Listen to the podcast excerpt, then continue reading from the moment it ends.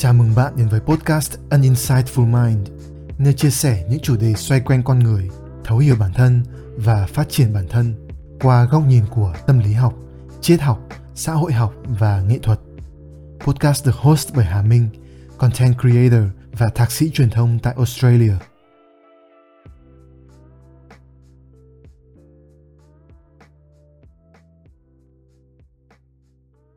Xin chào tất cả mọi người. Chào mừng mọi người đã quay trở lại với podcast channel của mình. Trong tập podcast ngày hôm nay thì mình sẽ nói tới một cái nỗi bất an rất lớn trong cuộc đời của chúng ta. Đó là nỗi bất an về địa vị xã hội. Trong lúc mình chuẩn bị nội dung cho phần mở đầu của tập podcast lần này, thì mình nghĩ đến một cái trend trên mạng xã hội đã từng khá là viral khoảng vài năm trở lại đây. Đó là trào lưu làm video theo kiểu chủ tịch giả dạng và cái kết. Mình nghĩ hầu hết đều biết hoặc cũng đã từng xem những cái video dạng như thế này rồi. Với bất kỳ ai chưa biết thì nội dung video sẽ thường xoay quanh một nhân vật. Lúc bắt đầu thì nhân vật này xuất hiện trong một cái ngoại hình giản dị, khiêm tốn và do đó sẽ bị coi thường, bị miệt thị bởi một cái nhân vật phản diện. Nhân vật phản diện này có hình thức của một người có tiền nhưng mà lại vô cùng khoa trương và trịch thượng. Đến cuối video thì sẽ có một cái cú twist xuất hiện làm cho mọi người ngỡ ngàng ngơ ngác và bật ngửa đó là cái nhân vật chính, hóa ra không phải là một người nghèo khổ, mà thật ra lại là một cái vị chủ tịch, hoặc là một vị đại gia, một cái nhân vật có bề thế còn vượt xa cả cái nhân vật phản diện tinh vi kia. Và do đó mà chẳng cần phải nói một lời nào, việc nhân vật chính bộc lộ cái thân phận thực sự của mình đủ để khiến cho cái nhân vật phản diện kia cảm thấy xấu hổ vì cái thói lên mặt coi thường người khác. Thể loại video này được biến tấu theo nhiều hình thức, nhưng hầu hết đều bắt nguồn từ cùng một cái mô tuyết như vậy và mặc dù cái kết bất ngờ ở cuối là một cái yếu tố được kỳ vọng sẽ luôn xuất hiện đến cái độ là nó không còn gì là bất ngờ nữa. Thế nhưng cái thể loại video này vẫn cho thấy một cái sức hút đáng kinh ngạc trên các trang mạng xã hội. Nếu như bạn lên youtube và search chủ tịch và cái kết, cũng sẽ dễ thấy hàng loạt kết quả các cái nội dung như vậy, với lượng view từ vài trăm nghìn lên tới vài triệu mặc dù mình không phải fan của cái hình thức video này, nhưng mà lại vô cùng tò mò và muốn giải mã cái sự thật đằng sau cái sức hút kinh khủng đấy. Mình nghĩ là ẩn giấu đằng sau cái thị hiếu đại chúng dành cho những cái video với nội dung có phần nhảm nhí như vậy là một cái sự thật về tâm lý đáng được quan tâm. Nó là minh chứng rõ nét nói lên cái việc là xã hội của chúng ta ngày nay xem trọng những giá trị vật chất và địa vị xã hội đến nhường nào. Và thậm chí là đến một cái mức độ mà mình cho là phi lý trí.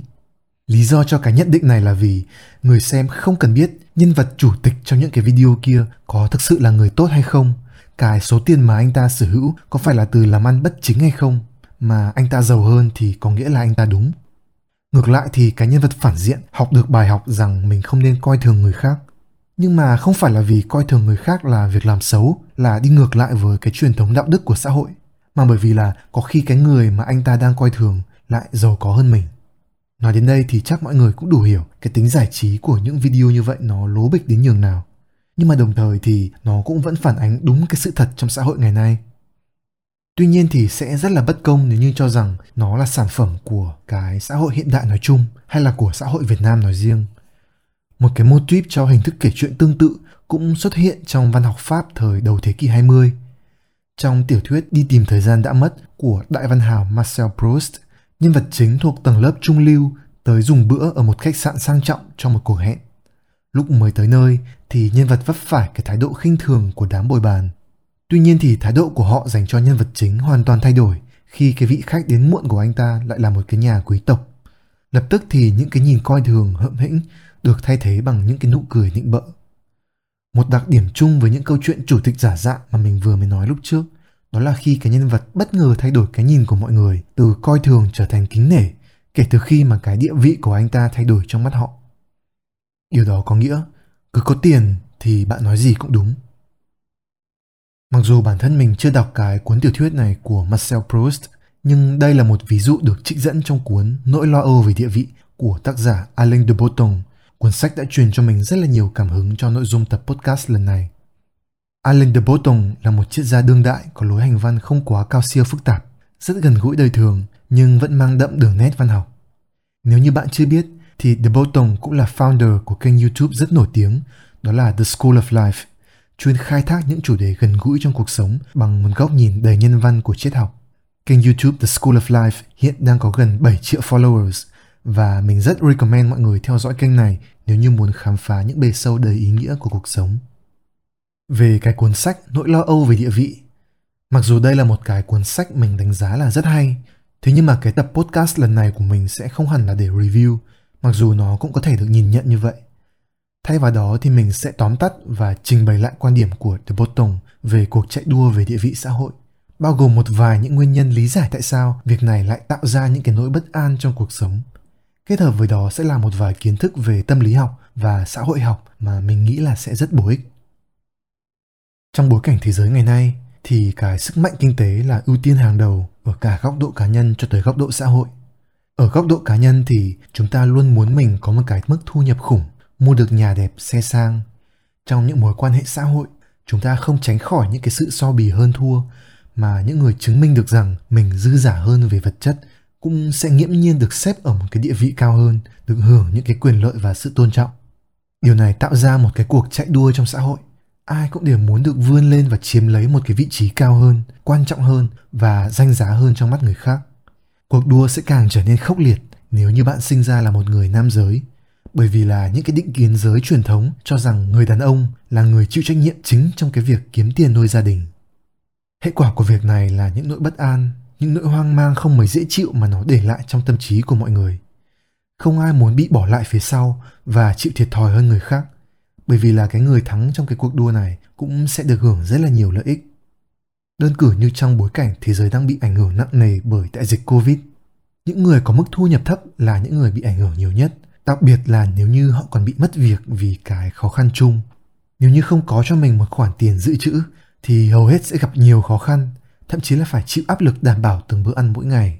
Ngược lại thì những người có tiền sẽ thoải mái hơn trong cái việc tích trữ lương thực cho một thời gian dài. Thậm chí là nếu như nó đi kèm với một cái địa vị cao trong xã hội, thì họ còn có thể được hưởng một số những lợi ích không chính thống. Ví dụ như câu chuyện của cô sinh viên mới đây được ưu tiên đi tiêm vaccine trước bởi vì là có người nhà có địa vị cao. Tuy nhiên thì mình không làm cái phần nội dung này để tỏ ra cao thượng hay là để phê phán những cái người theo đuổi địa vị, những cái người giàu có bởi vì đây cũng là một cái vấn đề gần gũi với chính bản thân mình nói đúng hơn, nó là một cái vấn đề của tất cả con người nói chung và mình cũng không phải là ngoại lệ. Khi phải đứng trước bất kỳ một cái hiện tượng nào của con người, mình thường tìm cách diễn giải nó thông qua lăng kính của sự tiến hóa. Những cá thể người nào có địa vị cao, đồng nghĩa với việc là họ sẽ có nhiều mối quan hệ, có nhiều sự giúp đỡ và có uy tín trong xã hội.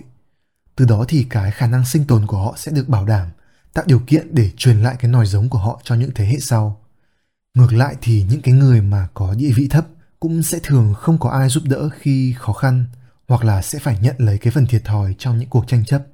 Do đó mà theo mình, việc con người chúng ta ngày nay phải ganh đua lẫn nhau về địa vị, một phần là vì cái nhu cầu sinh tồn bản năng, một phần là vì chúng ta là con cháu của những cái người mà đã từng có địa vị trong quá khứ.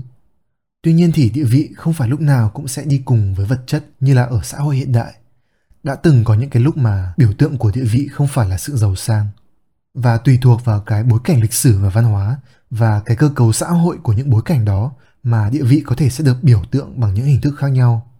Thời trước công nguyên ở đế chế La Mã thì những người chiến binh Sparta mới là những cái thành viên danh giá nhất trong xã hội. Họ được tôn vinh vì cái sự nam tính, vì tinh thần chiến đấu không mệt mỏi và sự lạnh lùng mạnh mẽ trên chiến trường. Hay như ở châu Âu trong thời kỳ Trung Cổ, thì những thành viên danh giá nhất trong xã hội lại là những cái vị tu sĩ công giáo. Họ là những người mộ đạo, có cuộc sống đức hạnh, tu dưỡng tâm hồn theo những lời gian dạy của Đức Chúa Giêsu.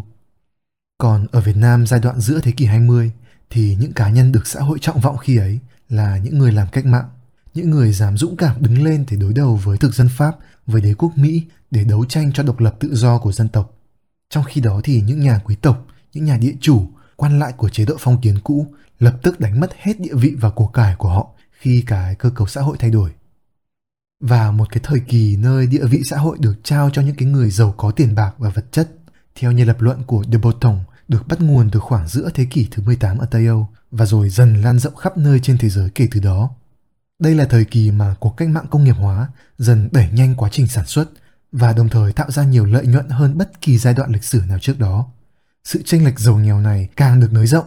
khiến cho quyền lực và địa vị cũng chảy vào chỗ trũng của 10% giàu có nhất.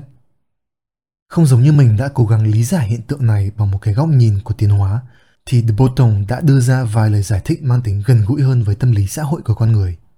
Sau đây thì mình sẽ chỉ ra một vài luận điểm rất hay và thuyết phục mà mình nghĩ là sẽ rất đáng để cho chúng ta suy ngẫm. Theo De Botton thì việc chúng ta luôn có cái nỗi bất an về vị trí của bản thân trong xã hội không phải chỉ đơn thuần là để đáp ứng những cái nhu cầu sinh tồn về vật chất. Bởi vì thực chất là có những cái người đã có đầy đủ về vật chất đến cái độ là con cháu vài đời của họ không còn phải lo lắng gì nữa. Thế nhưng mà họ vẫn cố gắng để có nhiều tiền bạc hơn nữa, để có địa vị thuận lợi hơn nữa. Sự cố gắng này khi ấy không phải chỉ là để đảm bảo cho cái bữa cơm manh áo, mà nó là biểu hiện của một cái nỗi khao khát ẩn sâu bên trong tâm hồn của mỗi người. Một cái nỗi khao khát mà bất kỳ ai cũng có thể đồng cảm. Đó là cái nhu cầu được yêu thương. Cái tình yêu thương ở đây không giống như cái tình yêu nam nữ lãng mạn mà thơ ca nhà họa vẫn thường nhắc đến, mà nó là tình yêu thương của xã hội. Một cái thứ tình yêu thương cũng mạnh mẽ và quan trọng không kém, thế nhưng không mấy khi lại được những người nghệ sĩ lãng mạn hóa. Được cất giấu ẩn sâu bên trong vô thức của chúng ta, cái động cơ đằng sau những lời nói hành động của chúng ta là cái nỗi khao khát được xã hội công nhận. Những sự công nhận ấy là những dấu hiệu để bạn tự định vị giá trị của bản thân mình trong xã hội, để bạn tự cảm thấy mình quan trọng thay vì là thấp kém. Nó là cái nguyên nhân vì sao mà khi chúng ta đăng ảnh trên mạng xã hội thì những cái like, những cái thả tim của người ngoài lại làm cho chúng ta có cảm giác thỏa mãn. Nó cũng là nguyên nhân mà mình cảm thấy vui khi mà nội dung mà mình thực hiện được mọi người đón nhận, được mọi người lắng nghe. Vậy nếu như cái nỗi khao khát được yêu thương đấy không được đáp ứng thì sao? Cái điều gì sẽ xảy ra nếu như chúng ta bị cả thế giới quay lưng? Theo như William James, một trong những cha đẻ của ngành tâm lý học, thì không có một cái sự trừng phạt nào độc địa và tàn bạo hơn việc một người bị đẩy ra ngoài lề xã hội và bị tất cả thành viên của xã hội đó ngó lơ. Nếu như không ai quay đầu lại khi chúng ta bước vào, không ai trả lời khi chúng ta phát biểu và không ai để tâm những gì chúng ta làm, nếu bất kỳ ai ta gặp đều coi chúng ta như là đồ bỏ đi, làm như thể chúng ta là người vô hình, thì khi ấy chúng ta sẽ rơi vào một cái sự tuyệt vọng chán chường nhất. Đó cũng là lý do tại sao mà cái thời chúng ta đi học, cái văn hóa tẩy chay được sinh ra làm thành một cái sự trừng phạt tàn nhẫn dành cho những ai không may mắn làm mất lòng những thành viên có tầm ảnh hưởng lớn hơn trong lớp.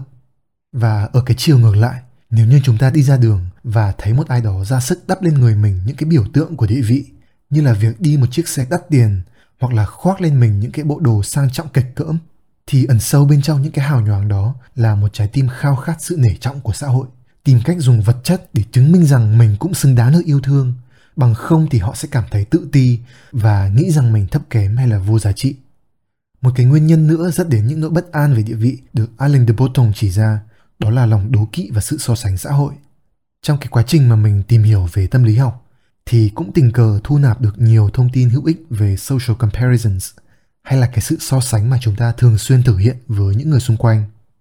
Thông thường thì chúng ta sẽ không chỉ quan tâm tới cái giá trị tuyệt đối của bản thân mình, mà chính xác hơn chúng ta sẽ quan tâm tới cái giá trị của bản thân trong mối quan hệ tương quan với giá trị của người khác. Tức là chúng ta sẽ phóng chiếu và định vị bản thân dựa trên những đối tượng so sánh mà thế giới xung quanh ta bày ra. Tuy nhiên thì không phải ai chúng ta cũng so sánh. Chúng ta sẽ thường chỉ so sánh bản thân mình với những người có đặc điểm tương đồng nhất định, ví dụ như là cùng độ tuổi, cùng giới tính hay là cùng lĩnh vực. Do đó mà mình sẽ không so sánh bản thân với một cái vị shark nào đó 50 tuổi và đang ở đỉnh cao của sự nghiệp hay là so sánh bản thân mình với một cái hot girl nào đó bán make up. Mà thay vào đó thì mình sẽ thường so sánh bản thân với những người ở cùng độ tuổi khoảng giữa 20, cùng là nam giới, hoặc là hoạt động ở cùng một lĩnh vực. Vậy nên mà cái vấn đề về peer pressure, việc chúng ta chịu áp lực từ những người bạn bè đồng trang lứa mới là một cái vấn đề phổ biến đến như vậy. Bởi vì những cái người peers của chúng ta là những người có chung xuất phát điểm với chúng ta trong quá khứ và là những cái đối tượng rất phù hợp để chúng ta so sánh bản thân mình. Ví dụ như mình, mỗi khi nhìn thấy những người bạn học của mình ngày xưa giờ trở nên rất thành công, người thì thành lập công ty startup, người thì buôn bán kiếm tiền mua nhà mua xe, là mình lại không tránh được cái cảm giác tự ti và thua kém. Mình nghĩ là cái vấn đề này thì những người trẻ chúng ta đều trải nghiệm ở một cái mức độ nào đó trong những cái cuộc họp lớp. Dù chúng ta có giỏi đến đâu đi chăng nữa thì cũng vẫn sẽ có những cái người giỏi hơn và khiến cho chúng ta tự cảm thấy rằng mình vẫn chưa là gì.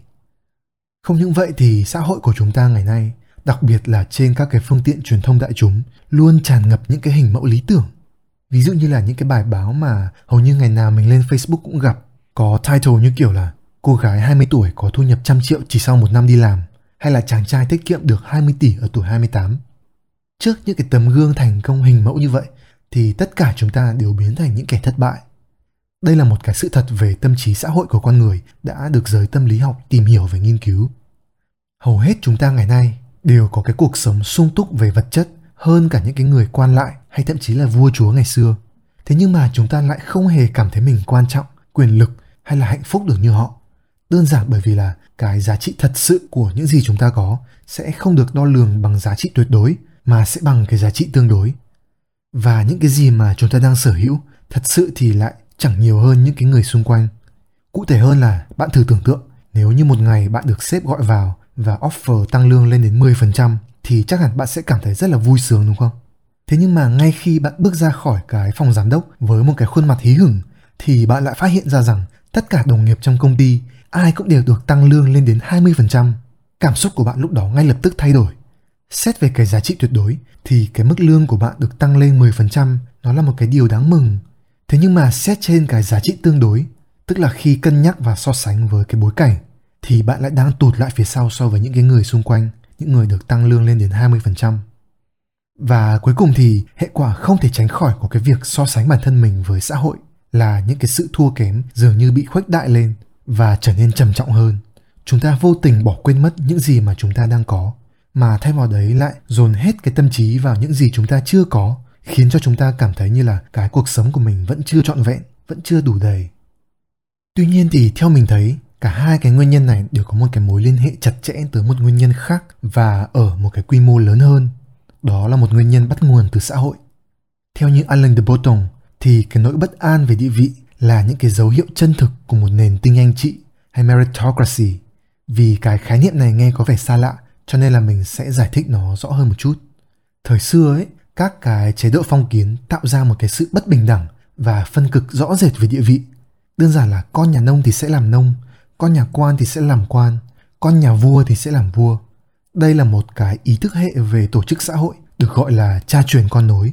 Cái hình thức tổ chức xã hội này tạo ra một cái tầng lớp quan lại, một tầng lớp quý tộc ngồi mâm cao cỗ đầy trong những cái dinh thự sang trọng mà hầu như chẳng cần phải cố gắng bằng cái năng lực thật sự của họ. Bởi vì là họ nghiễm nhiên được thừa hưởng những cái sung túc bổng lộc mà ông cha họ để lại.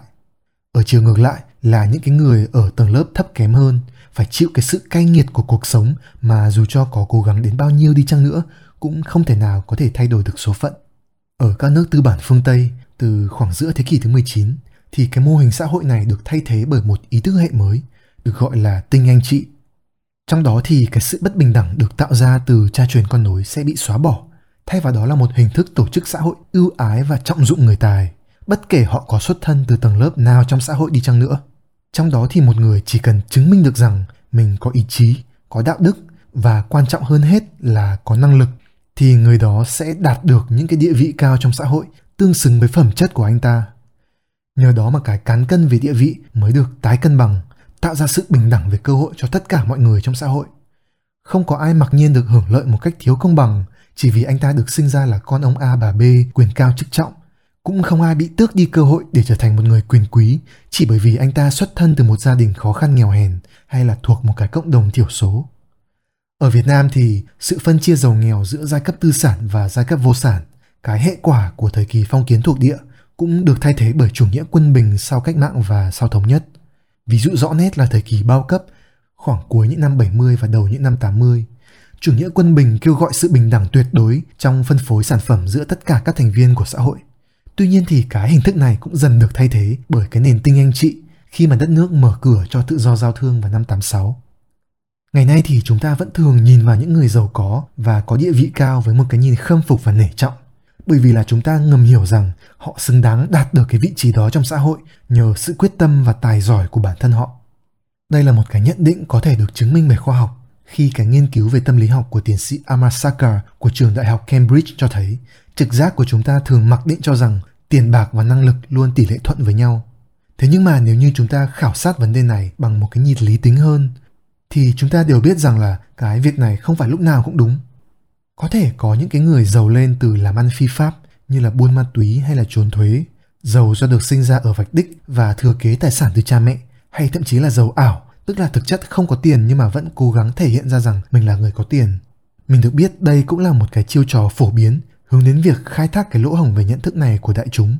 Nhiều con buôn đa cấp, nhiều tay lừa đảo, mặc cho cái việc là đang thiếu nợ bao nhiêu tiền đi chăng nữa, thì cũng vẫn phải đắp bằng được lên người những cái bộ vest, những chiếc đồng hồ sáng loáng để tạo ra cảm giác rằng mình là người thành công, giàu có và từ đó thì cái lời nói của mình cũng sẽ trở nên có cái trọng lượng hơn khi mà đến được tai khách hàng. Tuy nhiên thì có một cái xu hướng dễ thấy trong xã hội đó là khi bất kỳ ai bày tỏ một cái sự thiếu nể trọng, một cái sự ngờ vực dành cho những người có nhiều tiền hoặc là không công nhận đó là thành quả của năng lực của họ thì cũng sẽ đều bị số đông gán cho là những cái người ghen ăn tức ở, có làm được như người ta không mà bình luận. Và cái nền tinh anh chị mặc cho việc nó dường như là một cái mô hình xã hội công bằng và tự do, đi kèm với nó cũng là những mặt tối hay là những cái tác dụng phụ mà chúng ta ít được nghe đến. Một khi số đông gán cho sự giàu sang những cái mỹ từ cao đẹp nhất, đánh đồng địa vị xã hội với phẩm chất đạo đức và đồng thời tôn vinh những người đạt được cả hai điều ấy như thể là những cái tấm gương hình mẫu truyền cảm hứng, thì ở chiều ngược lại, chúng ta cũng đang vô tình sát thêm muối vào nỗi đau của những người bị bỏ lại phía sau trong cuộc chạy đua về địa vị. Khi ấy thì với tất cả những cái sự tự do về cơ hội được mở ra cho tất cả mọi người, nếu như chúng ta bị tụt xuống phía dưới trong nấc thang về địa vị, không trở nên thành công và giàu có, thì điều ấy cũng đồng nghĩa với việc cái sự thua kém đấy không phải do số phận, không phải do hoàn cảnh, không phải do kém may mắn và không ai khác ngoài chính bản thân chúng ta phải hoàn toàn chịu trách nhiệm. Cụ thể hơn là nó tượng trưng cho một cái sự thiếu sót về năng lực, một sự yếu kém về phẩm chất trong con người chúng ta. Nếu như chúng ta không tự kiếm được cho mình một khoản gia tài lớn hay là một địa vị cao. Những cái câu châm ngôn self-help thường được lan truyền trên mạng là cái minh chứng rõ nét cho điều ấy. Nếu như bạn sinh ra trong nghèo khó, đó không phải là lỗi của bạn. Nhưng nếu như bạn chết đi trong nghèo khó, đó chính là lỗi của bạn. Câu nói này được gán cho là của Bill Gates, mặc cho việc ông xuất thân trong một gia đình thượng lưu và được thừa hưởng rất là nhiều quyền lợi về vật chất. Và cái thế giới của những người nghèo khổ và thấp kém nhất trong xã hội đã khó khăn, nay lại còn càng khó khăn hơn. Khi mà họ đã phải đang chịu đựng một cái cuộc sống bần hàn, thua thiệt về vật chất, giờ đây lại còn bị ném cho những cái nhìn coi thường và sự cổ trách đầy cay nghiệt. Sự thiếu đồng cảm dành cho những người có địa vị thấp bị đẩy lên cái mức đỉnh điểm khi mà xã hội gọi họ bằng những cái tên gọi ác ý như là kẻ thất bại hay trong tiếng Anh thì gọi là a loser một cái tên gọi tàn nhẫn có thể dễ dàng làm tổn thương lòng tự trọng của bất kỳ ai. Đây là một cái thực tế đáng buồn, thế nhưng mà dù chúng ta có ý thức được nó hay không thì nó lại là một cái hệ tư duy phổ biến. Nó len lỏi vào tâm trí của phần đông xã hội nhiều hơn là chúng ta nghĩ. Thậm chí là chính bản thân chúng ta cũng mắc phải cái lối tư duy này. Ở đây mình muốn chia sẻ một chút suy nghĩ dựa trên quan điểm cá nhân. Nếu như chúng ta muốn đánh giá xem là cái hệ tư tưởng này nó ảnh hưởng đến mình nhiều hay ít, thì chúng ta có thể tự quan sát bản thân mình xem là khi chúng ta tương tác với những người có địa vị cao hơn mình và với những người có địa vị thấp hơn mình, thì chúng ta có đối xử với họ khác nhau hay không chúng ta đối xử với họ như vậy là vì phẩm chất thật sự của con người họ hay là vì cái số tiền mà họ có trong tài khoản mới gần đây thôi thì trong một topic tranh luận về bình đẳng giới trên facebook thì mình đọc được một cái comment nói rằng nếu như một người đàn ông mà kiếm được ít tiền hơn vợ thì người đàn ông đó nên tự cảm thấy nhục về bản thân mình hay một cái topic khác, khi mà một người bày tỏ sự hoang mang khi giãn cách xã hội vì đại dịch Covid khiến cho họ gặp khó khăn trong cái việc chi trả cho những sinh hoạt thiết yếu, thì người này lại phải nhận lại những cái câu trả lời rất lạnh lùng đó là ai bảo không biết tiết kiệm tiền từ trước. Những cái phán xét thiếu đồng cảm và đầy ác ý này cũng vô tình biến tất cả chúng ta trở thành nạn nhân dù chúng ta có phải đón nhận nó hay không. Không có ai được lợi điều gì từ những cái phán xét đấy cả. Chúng ta phải gánh chịu thêm nhiều áp lực trong cuộc sống khiến cho cuộc đua về địa vị lại càng trở nên khắc nghiệt và nghẹt thở hơn bao giờ hết. Chúng ta sợ mình thua kém, không phải chỉ vì sợ những cái thiệt thòi về vật chất, mà có lẽ phần nhiều hơn là vì chúng ta sợ cái sự tàn nhẫn và sỉ nhục khi phải nhận những bình phẩm tiêu cực như vậy.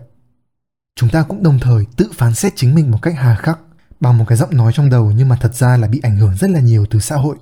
Thậm chí là nhiều trường hợp còn tự đổ lỗi cho chính mình khi mà mọi thứ trong cuộc sống không diễn ra một cách thuận lợi. Mặc dù có thể có những yếu tố ngoại cảnh, những yếu tố ngoài tầm kiểm soát của chúng ta tác động, dẫn đến việc chúng ta không có được một cái địa vị xã hội như mong muốn, thế nhưng chúng ta lại nhìn nhận nó như thể hoàn toàn là do cái sự kém cỏi của mình gây ra.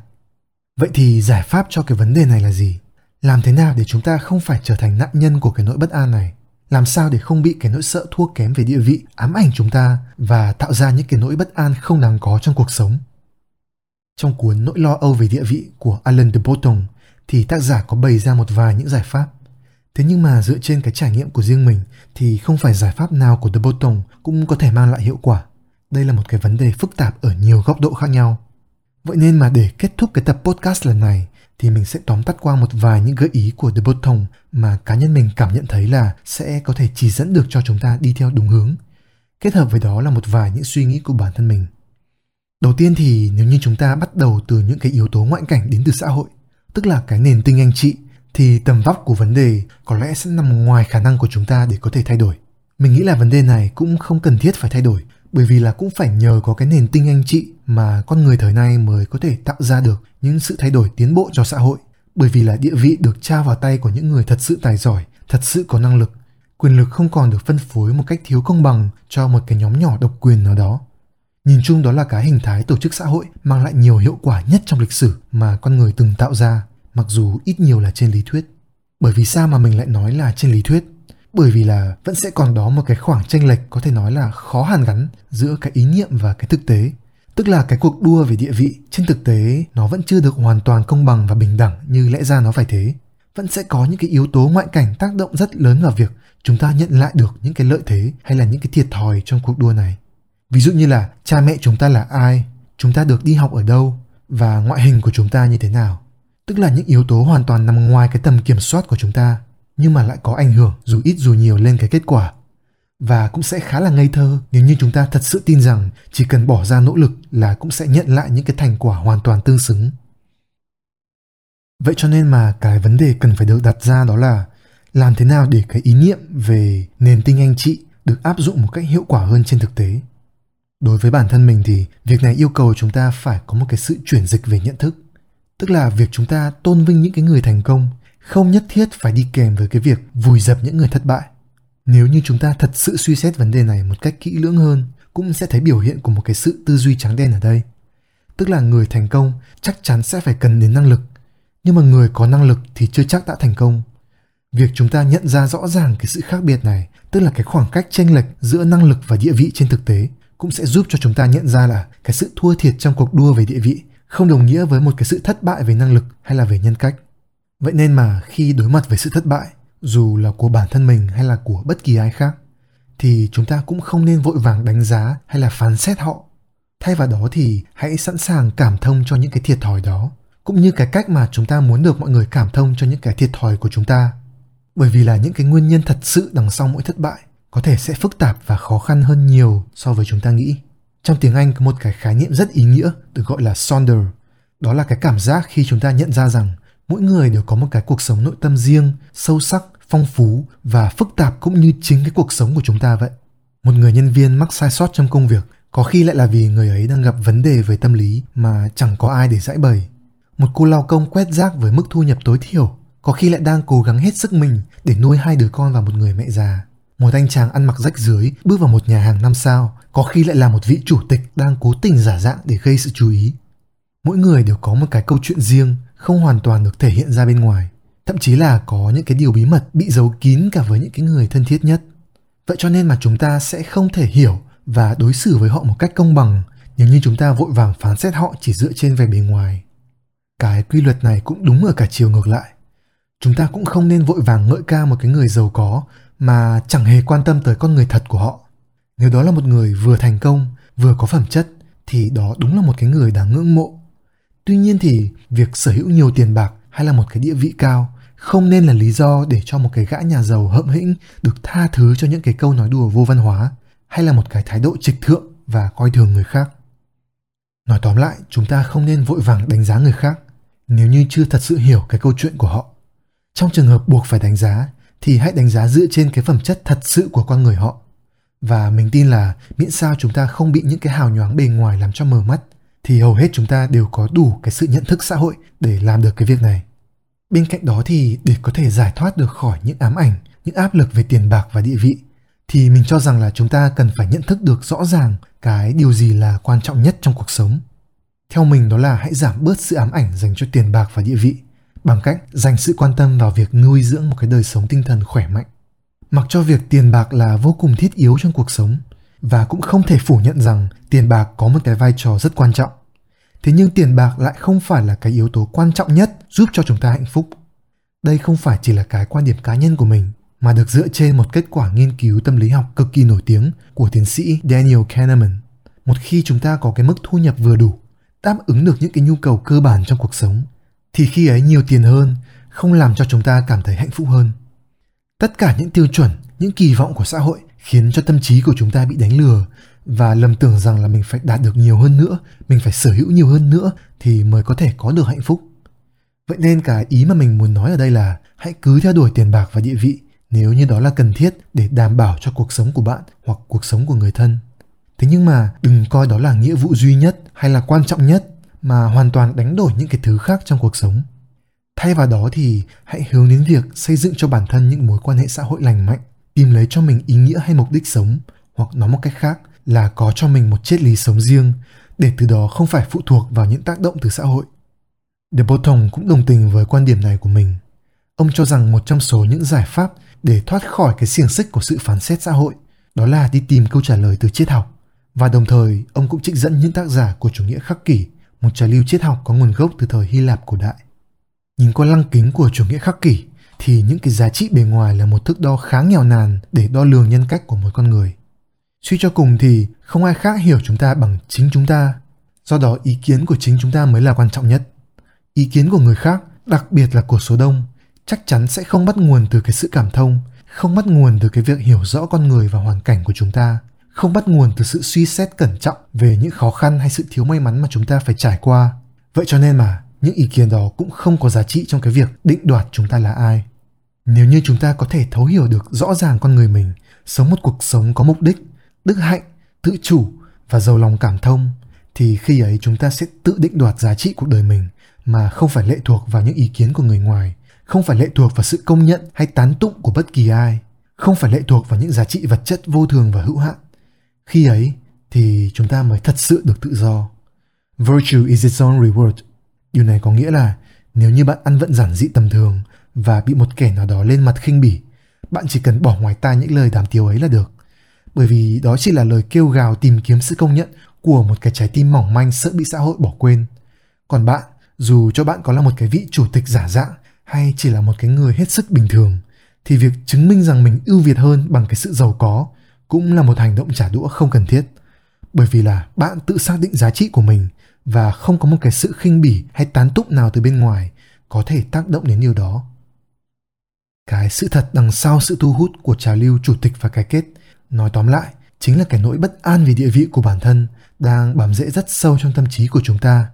Nhìn chung, đây là một cái vấn đề tương đối phức tạp, đan xen với nhau nhiều tầng lớp ở cả góc độ cá nhân lẫn góc độ xã hội. Nó là hệ quả khó tránh khỏi của cái cách con người chúng ta hệ thống và tổ chức xã hội trong một cái nền tinh anh trị chúng ta đánh đồng địa vị với phẩm chất một cách phi lý trí và cái nỗi bất an ấy cũng là những cái biểu hiện rõ nét của cái nỗi khát khao được yêu thương, được công nhận, được đảm bảo về điều kiện sinh tồn, ít nhất là phải thuận lợi hơn so với người khác. Và như mình đã chia sẻ, cách tốt nhất để đối phó với nó là chuẩn bị cho mình những cái nhìn và những thái độ đúng đắn nhất về tiền bạc, về địa vị và về giá trị của bản thân. Đồng thời là cũng không nên vội vàng đánh giá, phán xét, thay vào đó nên sẵn sàng lắng nghe câu chuyện của tất cả mọi người bằng một cái lòng cảm thông. Và cuối cùng thì rất cảm ơn mọi người đã nghe đến hết cái tập podcast lần này của mình. Mình hy vọng là những phân tích của mình và của Alan de Botton đã giúp mọi người hiểu hơn cái vấn đề muôn thuở về địa vị xã hội mà chúng ta vẫn phải thường xuyên đối mặt. Nếu như thấy bổ ích và yêu thích những nội dung chất lượng về các chủ đề xoay quanh con người thông qua lăng kính của tâm lý học, triết học, xã hội học thì đừng quên bấm follow podcast channel của mình để không bỏ lỡ những nội dung mới. Và một lần nữa, rất cảm ơn mọi người đã dành thời gian lắng nghe mình chia sẻ và hẹn gặp lại mọi người trong những tập tiếp theo.